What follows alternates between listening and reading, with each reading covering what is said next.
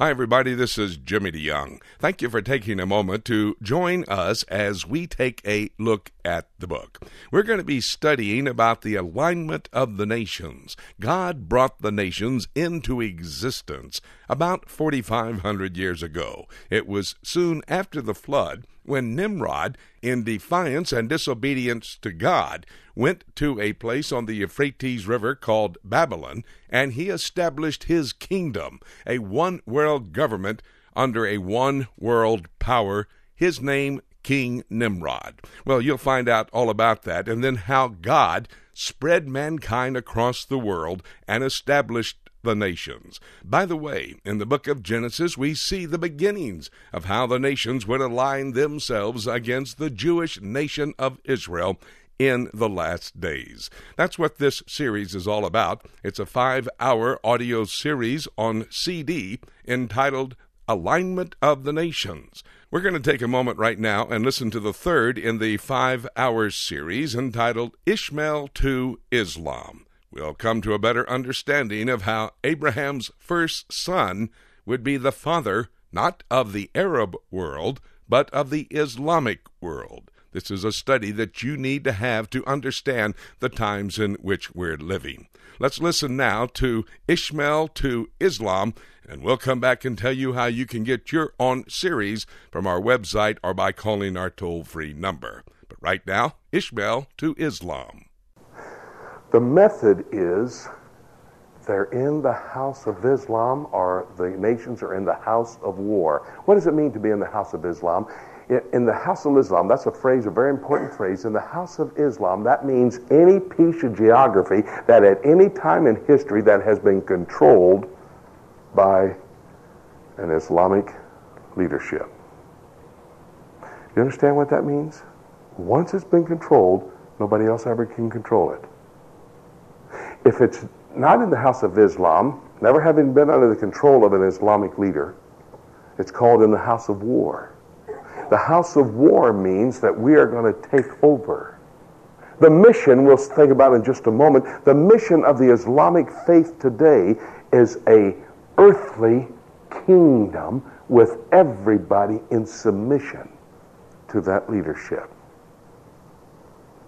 In order for that to happen, those countries in the House of Islam must. Do you remember when the Shah of Iran fell? I was in Washington, D.C. when they were having a demonstration when the Shah of Iran was meeting with Jimmy Carter. I was at the White House. I was a journalist watching what was going on there. I saw that when he fell. And then I saw Khomeini come to power.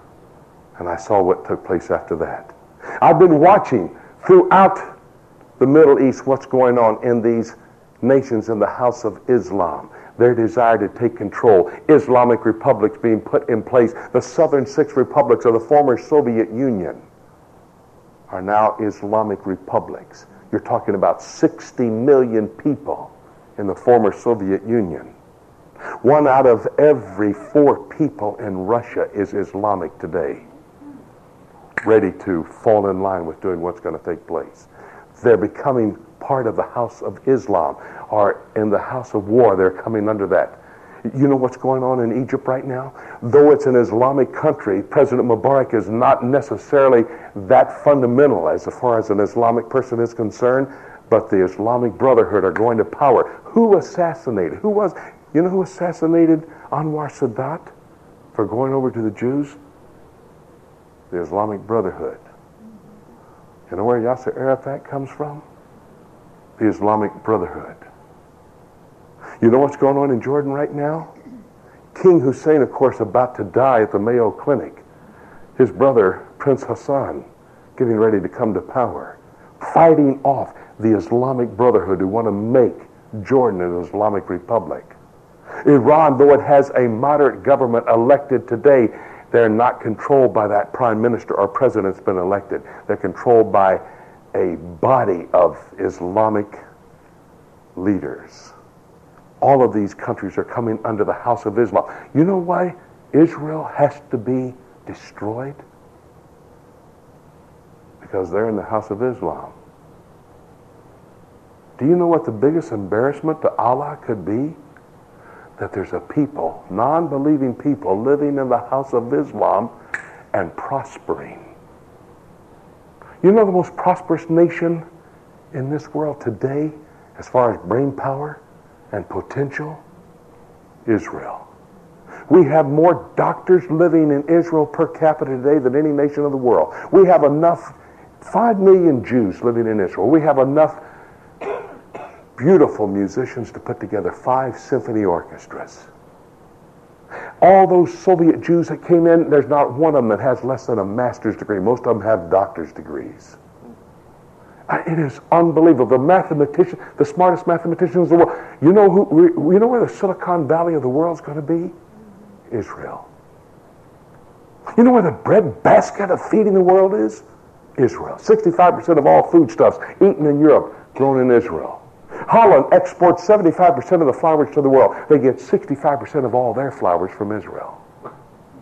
Number one exporter of avocados in the world, Israel. Israel's prospering. They're in the house of Islam. It is an absolute insult to Allah. The monies, their method, what's their mission? I told you it's world kingdom an earthly kingdom. And how do you do it? You convert everybody. Their missionary zeal. Drive into any major city of America, dotting the landscape, mosque standing up. You think that's by chance is happening? Again, I submit to you the fastest growing religion in the world is the Islamic faith. Setting the scene when we study next time together the alignment of the nations from the Word of God in the book of Daniel, Jeremiah, and Ezekiel, you're going to see that the lowest common denominator for all of these nations is Islam. That satanic religion that God is allowing to take control through satanic influence, evil angels dispatched to leaders to take control of this earth. Let's conclude by looking at the book of Ezekiel. Ezekiel chapter 36, just for a second. I want to show you something in Ezekiel chapter 36. Ezekiel chapter 35, we'll look at tomorrow, talks about